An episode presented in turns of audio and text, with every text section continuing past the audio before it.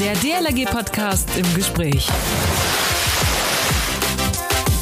Hin und wieder ist es auch über die DLRG in vereinzelten Medien zu lesen. Vorsitzender mit Mitgliedsbeiträgen durchgebrannt. Spendengelder nicht richtig verbucht oder eingesetzt. Sexuelle Nötigung auf einer Wasserrettungsstation unter den Aktiven. Schlimm. Leider kommen derartige Dinge aber auch in unserer Organisation vor. Was tun in solchen Situationen? Aussitzen, stillhalten und nichts tun oder aktiv kommunizieren, was schief läuft? Genau das besprechen wir heute im DLRG-Podcast im Gespräch mit einem Mann, der sich mit Krisen und Katastrophen auskennt. Krisenforscher und Krisenmanager Frank Roselieb aus Kiel. Servus, grüß Gott, hallo, Tag auch. Und äh, heute sage ich ganz bewusst und klar und deutlich Moin. Ja, ich bin Hamburger und heute im Norden unterwegs. Mein Name ist Achim Wiese und ich moderiere diesen DLRG-Podcast im Gespräch. Gerade heute könnten es viele Fragen zum Beispiel an die Mail podcast.dlrg.de geben, die wir natürlich gerne beantworten. Denn wo er ist, ist die Katastrophe. Also nicht missverstehen jetzt, dass er sie verursacht. Das bitte nicht. Aber er managt und erforscht die Katastrophen. Er berät unter anderem die Politik, beispielsweise die Landesregierung Schleswig-Holstein, so wie jetzt in der Pandemie. Er ist, wenn es um die Krisenkommunikation und das Krisenmanagement geht, die Nummer eins in Deutschland. Der geschäftsführende Direktor des Kieler Instituts für Krisenforschung, ein Spin-off der Universität Kiel, Frank Roselieb. Moin, Herr Roselieb. Moin, Herr Wieser. Was reizt Sie am Krisenmanagement und an der entsprechenden Kommunikation? Na, ich bin jetzt seit fast 25 Jahren, also einem Vierteljahrhundert im Amt, habe also von morgens früh bis abends spät, auch am Wochenende oft nur mit Krisen, Konflikten, Katastrophen und Skandalen zu tun. Ich habe in der langen Zeit eigentlich fast alles erlebt. Terroranschläge in New York, Tsunami, Südostasien, Finanzmarktkrise, bis hin wie aktuell zu mehreren Pandemien. Und das Spannendste sind eigentlich insbesondere die Déjà-vus, also Krisenfälle, die sich eben nicht nur einmal ereignen, sondern die mehrmals zum Tragen kommen. Und genau da ist dann auch unsere Expertise gefragt, weil wir eben seit vielen Jahrzehnten sehr umfangreiches Krisenwissen angehäuft haben, das nirgendwo anders im deutschsprachigen Europa in dieser Fülle zur Verfügung steht wie bei uns hier in Kiel. Wir haben beispielsweise im Nachgang zur Schweinegrippe und zur Hussepidemie hier im Norden ja. besser bekannt als EHEC damals im Bundesauftrag die Krisenkommunikation bei Pandemien neu sortiert. Und das Wissen, das kommt uns jetzt, also rund zehn Jahre später, auch bei Corona zugute. Mhm. Herr Roseli, wenn ich so ein paar Jahrzehnte zurückblicke, dann haben wir beide ja die, die gleichen Wurzeln sozusagen. Wir, sind, wir waren beide in Kiel bei den Marineflieger, äh, bei den Marinefliegern und äh, dort an der Pressestelle. Ich bin dem Journalismus irgendwie treu geblieben und Sie sind äh, in die Katastrophe gegangen. Wie kam es dazu? Ja, das ist historisch bedingt. Das heißt, wir haben hier im Norden zwei schwere Schneekatastrophen erlebt, 1978, 79, sowohl in Schleswig-Holstein wie auch im heutigen Mecklenburg-Vorpommern. Die Landesregierung in Kiel, die hat damals im Nachgang beschlossen, eine Katastrophenforschungsstelle an der Universität Kiel einzurichten. Parallel dazu hat sich dann auf meiner Seite, also auf der wirtschaftswissenschaftlichen Seite, die Krisenforschung entwickelt. Die Katastrophenforschung, die gibt es nicht mehr. Die haben mhm. sich vielleicht etwas zu gut gehen lassen in der Biedermeier-Idylle des öffentlichen Dienstes auf den Folgen ausgeruht. Da wurde irgendwann nichts mehr geliefert und die wurden dann auch abgewickelt.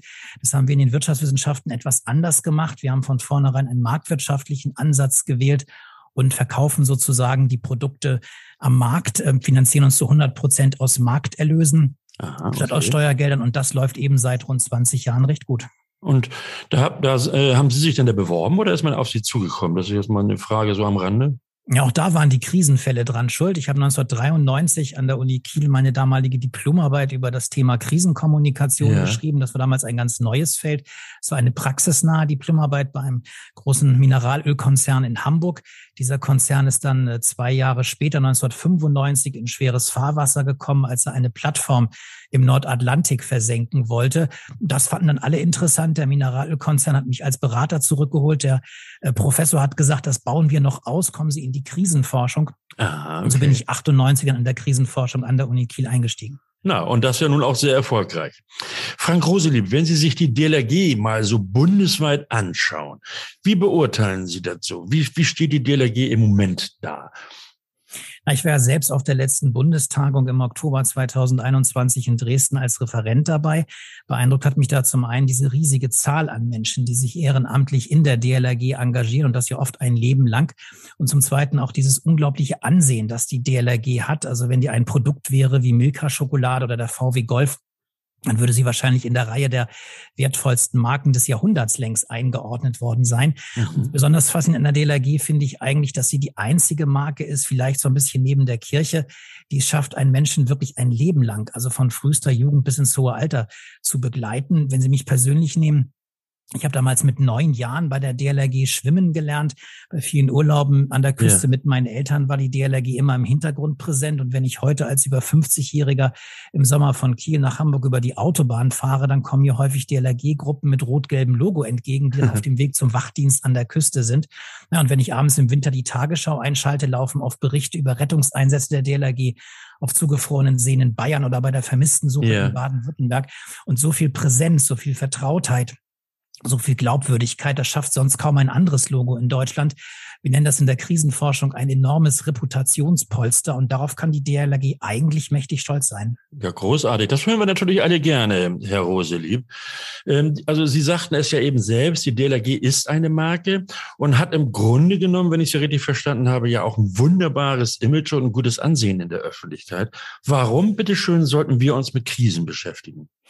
Naja, weil ein gutes Reputationspolster eben nicht vor Krisen schützt. Das dämpft zwar etwas den Aufprall im Krisenfall, aber die Krise bleibt eben eine Krise und die will dann auch bewältigt werden. Und dabei steht die DLRG natürlich besonders wegen dieses hohen Reputationspolsters im Blick der Öffentlichkeit. Das heißt, sie muss Krisen nicht nur gut, sondern eben sehr gut bewältigen. Mhm. Und das ist sie letztlich den Menschen, die ihr so hohes Vertrauen entgegenbringen, einfach auch schuldig. Das heißt, Kopf in den Sand stecken, das mag vielleicht bei anderen Organisationen klappen, manchmal auch bei der neuen Bundesregierung funktionieren, aber eben nicht bei der DLRG. Das heißt, das Prinzip ist, der Ruf ist einmal ruiniert, lebt sich völlig ungeniert. Das würde bei der DLRG in keiner Weise funktionieren. Da müssen Sie auch in Krisenzeiten einfach mehr bieten. Ja, äh, Sie beraten uns ja auch, also die Bundesebene und, und somit die gesamte DLRG. Auf welche Fälle müsste oder muss sich die DLRG, und zwar in oder auch auf allen Ebenen, vorbereiten? Da hilft ein Blick in die Krisendefinition. 2002 hat die Europäische Union Krisen einmal definiert als interne und externe Ereignisse, von denen mhm. akute Gefahren ausgehen können, für vier Bereiche, also Lebewesen, Menschen und Tiere, für die Umwelt, für Vermögenswerte oder eben für die Reputation einer Organisation. Und genau das sind auch die Ansatzpunkte für die Vorbereitung auf Krisen. Das heißt, sie haben es mit Menschen zu tun. Da kann es Unfälle, Todesfälle geben, aber auch menschliches Fehlverhalten oder sexuelle Belästigung beim Wachdienst an der Küste oder beim Schwimmunterricht im Hallenbad. Dann vertrauen in die Spender jedes Jahr viel Geld ein. Das will sorgfältig verwahrt und investiert werden. Also die Veruntreuung von Vermögenswerten, beispielsweise durch Lustreisen eines Ortsgruppenvorstands, die passen da nicht ins Bild. Mhm. Das sind dann die sogenannten Compliance-Fälle in der Krisenforschung.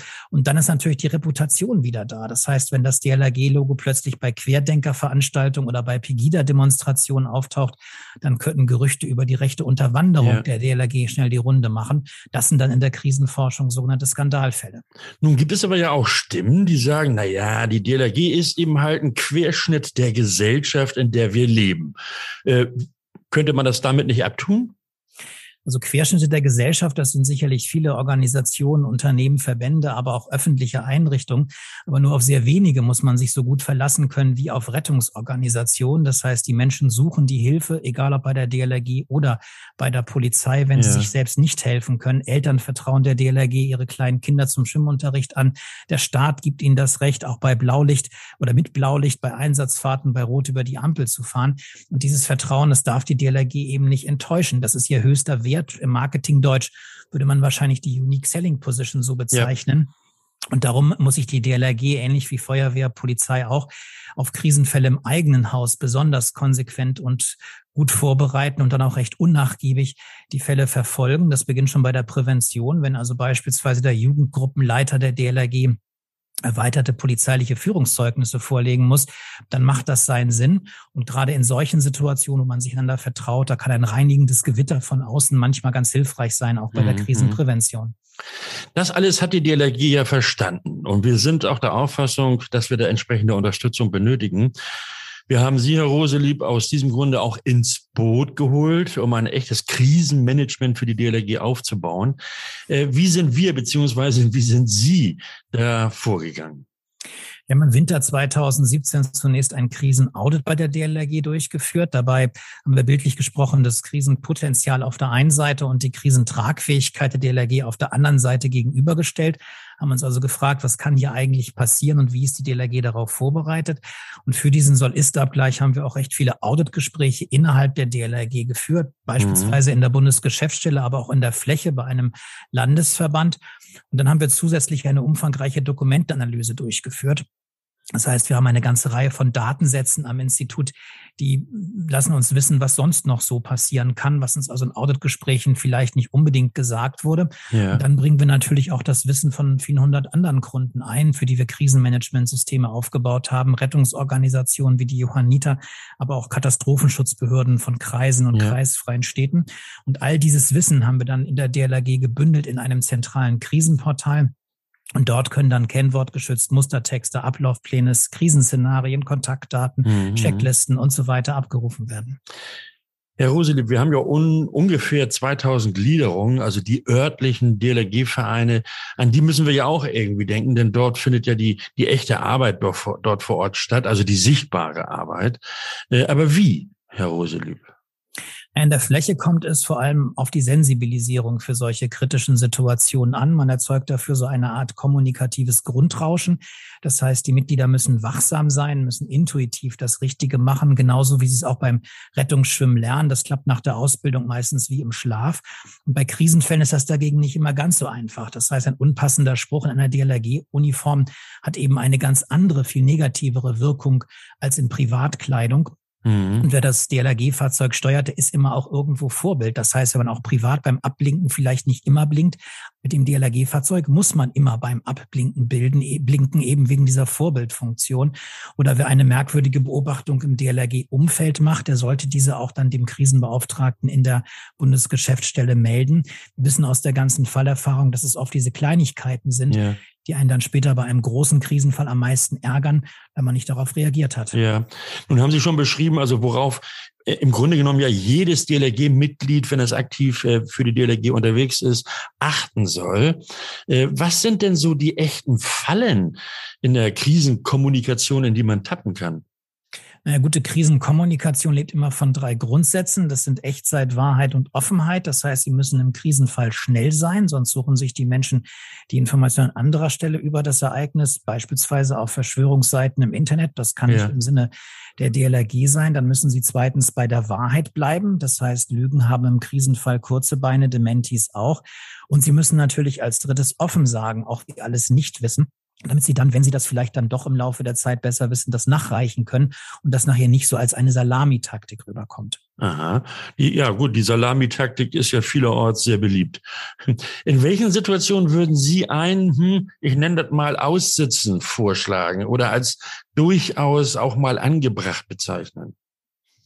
Das lohnt sich allenfalls dann, wenn die DLRG nur am Rande betroffen ist. Wenn also beispielsweise ein DLRG-Mitglied in seinem Privatleben richtig viel Mist gebaut hat das Ganze aber nichts mit der DLRG zu tun hat, auch nicht indirekt. Da kann dann ein kein Kommentar beispielsweise in der Medienäußerung sowohl die DLRG als auch das havarierte Mitglied ganz gut schützen. Mhm. Ganz anders sieht es aber aus, wenn die dubiosen Aktivitäten dieses Mitglieds möglicherweise doch irgendetwas mit der DLRG zu tun haben, das die Ortsgruppe aber noch nicht gemerkt hat. Nehmen Sie mal wegen den Bankmitarbeiter, der große Summen im beruflichen Umfeld veruntreut hat und ehrenamtlich bei der DLRG als Kassenwart engagiert ist. Ähm, dann sollte die DLRG schon Kernbotschaften für den Fall zurechtlegen, wenn es dann doch Unregelmäßigkeiten bei der Kassenprüfung gibt und auch vor allem noch einmal ganz genau das Geld nachzählen, das ja. anvertraut wurde. Wenn man so die Krisenkommunikation äh, mal zugrunde legt, was könnte da so ein, so ein fataler, also so ein echter, grober Schnitzer Fehler sein, der möglicherweise auf die ganze DLRG fallen kann und eben der DLRG auch das Leben erschweren würde? Ja, das größte der Supergau sozusagen, das wäre ein Versagen in der Kernkompetenz der DLRG, also beim Retten von Menschenleben. Das wäre beispielsweise dann gegeben, wenn ein hochrangiges DLRG-Mitglied im Privatleben sich wegen Fahrerflucht nach einem schweren Unfall mit Todesfolge vor Gericht verantworten muss. Auch das ja. hat zwar vordergründig nichts mit der DLRG zu tun, passt aber ganz und gar nicht zu einer Spitzenfunktion in einer Rettungsorganisation. Da wird zwar niemand der DLRG schuld an dem tragischen Unfall oder der Fahrerflucht geben, ja. aber auch da wäre es eben wichtig, klare Kante zu zeigen und auf Nachfrage das Verhalten des Funktionärs nicht noch zu rechtfertigen oder keine personellen Konsequenzen zu ziehen, sonst sieht es in der Wahrnehmung der Öffentlichkeit so aus, als würde die DLRG quasi mit am Steuer ja. bei der Fahrerflucht setzen und das sollte man als Eindruck besser vermeiden. Okay, so hat wahrscheinlich der oder die die meisten haben wahrscheinlich so noch gar nicht gedacht um die Ecke. Da muss man ja tatsächlich vieles berücksichtigen. Eine Krise, Herr Roselieb, die ist im Grunde genommen da plötzlich da und entsteht ja nicht unbedingt erkennbar für jedermann. Wie kann man sich dennoch äh, darauf vorbereiten? In der Krisenprävention haben wir ein ganzes Repertoire an Maßnahmen, das bereitgehalten wird. Das reicht von Krisensimulationen über Handbücher mit Mustertexten mhm. bis hin zu Hotlines, die man dann anrufen kann. Vieles davon haben wir auch in der DLRG implementiert. Das muss nach der Pandemie noch in der Fläche ausgerollt und vor allem auch in den Köpfen verankert werden. Da sind wir bedingt durch Corona leider etwas in Verzug. Ja, nun kann man sich ja nicht auf alles vorbereiten, oder? Es gibt immer noch die sogenannten schwarzen Schwäne, also Ereignisse. Bitte was? Was gibt es? Schwarze Schwäne? Ja, das gibt die sogenannten schwarzen Schwäne, also Krisenfälle, die so selten vorkommen, dass man sie nicht äh, auf dem Radar hat. Launen der Natur würde man wahrscheinlich bei Schwänen okay. sonst auch gerne sagen. Aber auch selbst da lohnt sich die Krisenprävention, zum Beispiel die Terroranschläge in New York, als sich Terroristen dann selbst umgebracht haben, als sie das Flugzeug in die äh, Twin Towers gestürzt haben. Die hatte man so nicht auf dem Schirm. Aber trotzdem haben auch selbst da noch die Krisenpläne ganz gut geholfen. Da hat man eben einfach zu den Ablaufplänen, Mustertexten, Checklisten aus allgemeinen Flugzeugabstürzen gegriffen ja. und die auf diese seltenen Ereignisse übertragen. Also selbst da steht man nicht unvorbereitet da. Also einiges haben wir gemeinsam mit Ihnen ja für die Gliederung, für die DLRG-Gliederung schon gemacht. Zum Beispiel nenne ich da mal Krisenfallblatt, Krisenkarte. Äh, wie hilfreich sind solche Dinge für die, für die örtlichen DLRG-Vereine? Das ist wichtig und gut, weil es eben sehr kurz zusammenfasst, wie man sich in solchen Fällen verhält. Da würden hundertseitige Handbücher wenig bringen. Das Wissen muss aber auch noch in die Köpfe kommen. Das heißt, das Papier ist da geduldig. Entscheidend ist also immer die Übung an echten Fällen. Das ist eigentlich wie beim Rettungsschwimmen. Richtigen Wellengang hat man erst im Meer. Davor ist alles andere blanke Theorie. Mhm. Nun soll es ja, jetzt kommen wir nochmal in die Praxis, im nächsten Jahr im Januar einen Lehrgang mit Krisenstabsübungen in Bad Nennendorf geben. Insbesondere zunächst einmal also für, für die Präsidiumsmitglieder und die Präsidenten der Landesverbände. Wie muss man sich so etwas vorstellen? Ja, wir gehen dabei in drei Schritten vor. Wir werden zunächst noch einmal das DLRG Krisenmanagementsystem vorstellen. Dann schauen wir uns an, wie andere Organisationen Krisenfälle bewältigt und darin auch kommuniziert haben. Und dann üben wir schließlich das Gehörte an einer recht großen Zahl an Krisenfällen mit DLRG-Bezug. Die bearbeiten die Gruppen dann parallel. Das große Finale ist dann eine Krisensimulation Echtzeit am dritten Schulungstag. Ah, das wird sicherlich spannend. ähm, noch eine andere Frage. Gibt es typische Anzeichen dafür, dass eine Krise, äh, wie soll ich das bezeichnen, so im Anmarsch ist? Also, hallo, ich komme jetzt gleich mal zu euch. Ja, es gibt viele schwache Signale, beispielsweise wenn Verhaltensänderungen bei Personen auffällig werden, wenn man ungewöhnliche Beobachtungen am Arbeitsplatz in der Wachstation macht oder wenn es plötzlich ungewohnt kritische Anfragen ja. von Lokaljournalisten an Ortsgruppen gibt, dann sollte man schon mal zur Sicherheit das Krisenfallblatt mit den Verhaltenstipps in der Schublade suchen und sich das bereitlegen. Das könnte vielleicht sein, dass man das dann demnächst braucht. Mhm. Viele springen ja gleich an, wenn es in den sozialen Medien kritische Anfragen oder auch Anmerkungen gibt. Ich sage in den oft, in diesen Fällen sage ich oftmals lieber erst einmal ruhig durch die Hose atmen. Äh, wie liege ich da mit dieser Aussage richtig oder eben falsch? Naja, meistens ziemlich richtig, wenn Sie die Historie sich angucken. Facebook feiert in diesen Tagen seinen 18. Geburtstag. Die Tagesschau wird dagegen im Dezember diesen Jahres 70 Jahre alt. Der Spiegel hat gerade vor wenigen Tagen im Januar seinen 75. Geburtstag gefeiert. Das heißt, Spiegel Tagesschau, das sind weiterhin die Schlachtschiffe der Medienlandschaft und die lenken auch die Aufmerksamkeit wie sonst mhm. kaum ein anderes Medium auf diese Krisenfälle. Facebook, Twitter und Co., die erreichen zwar mittlerweile viele Menschen, aber es fehlt eben den sozialen Netzwerken der Gatekeeper, der also zwischen wichtig und unwichtig unterscheidet. Mit anderen Worten, wenn Sie ein Facebook-Posting sich anschauen, das stirbt meistens den Tod des Information Overload, also wird durch immer neue Meldungen sehr schnell ja. überdrängt. Und ähm, das verunstaltete DLRG-Logo dagegen auf der Titelseite des Spiegel oder in der 20 Uhr Tagesschau, das brennt sich dagegen viel stärker in das Gedächtnis ein. Mhm. Und daran hat auch die Volljährigkeit von Facebook bisher wenig geändert. Also alle Gliederungen, die jetzt zuhören, bitte meinen Satz mal ruhig durch die Hose atmen. Den kann man sich zwar zu Herzen nehmen, aber auch nicht zu sehr ausnutzen, richtig? Genau so ist es. Okay, Frank Roselieb, Krisenforscher und auch Krisenmanager. Herr Roselieb, herzlichen Dank für das Gespräch, das uns sicherlich weitergeholfen hat und vor allem uns sollten wir einmal in kritische Situationen kommen, eben auch weiterhelfen wird. Nehmen Sie die besten Grüße mit nach Kiel. Wir sehen uns ja in gut zwei Wochen zum Krisenkommunikationsgipfel in Hamburg. Äh, was ist das überhaupt für ein Gipfel? Das ist das größte und traditionsreichste Gipfeltreffen zur Krisenkommunikation und zum Krisenmanagement in Europa. Das veranstalten wir am 23. März zum 33. Mal und dort berichten dann 15 prominente Referentinnen und Referenten, wie sie im vergangenen Jahr Krisenfälle gemanagt haben, von Cornelia Weigand, der neuen Landrätin im Kreis Ahrweiler, über Susanne Ammann, der Strategiechefin des Spiegel, yeah. bis hin zu Maren Rose, der Kommunikationschefin der Westfalen AG aus Münster, die 2021 einen schweren Cyberangriff managen musste. Last-Minute-Anmeldung auch von DLRG-Mitgliedern die nehmen wir gerne weiter entgegen. Unter krisenkommunikationsgipfel.de können sich die noch bis Mittwoch kommender Woche anmelden. Okay, also herzlichen Dank, Frank Roselieb. Ich freue mich auch schon auf den Krisenkommunikationsgipfel und äh, damit Tschüss, bis wir uns eben in Hamburg sehen. Gerne, bis dahin. Und ihr alle vergesst bitte nicht, uns zu abonnieren, nicht? iTunes, Spotify und wo auch immer. Und auch die Kommentare nicht vergessen. Natürlich könnt ihr auch alle Podcasts im Archiv nachhören und zwar unter dlrg.de slash podcast. Alle Folgen sind dort seit der ersten Stunde. Nächsten Sonnabend gibt es natürlich auch wieder einen neuen DLRG-Podcast im Gespräch. Wir werden die aktuelle Statistik der Ertrinkungsfälle des vergangenen Jahres, also also 2021 präsentieren. Ich bin Achim Wiese. Schönen Dank fürs Zuhören. Schönen Tag noch. Bis Sonnabend. Man hört sich.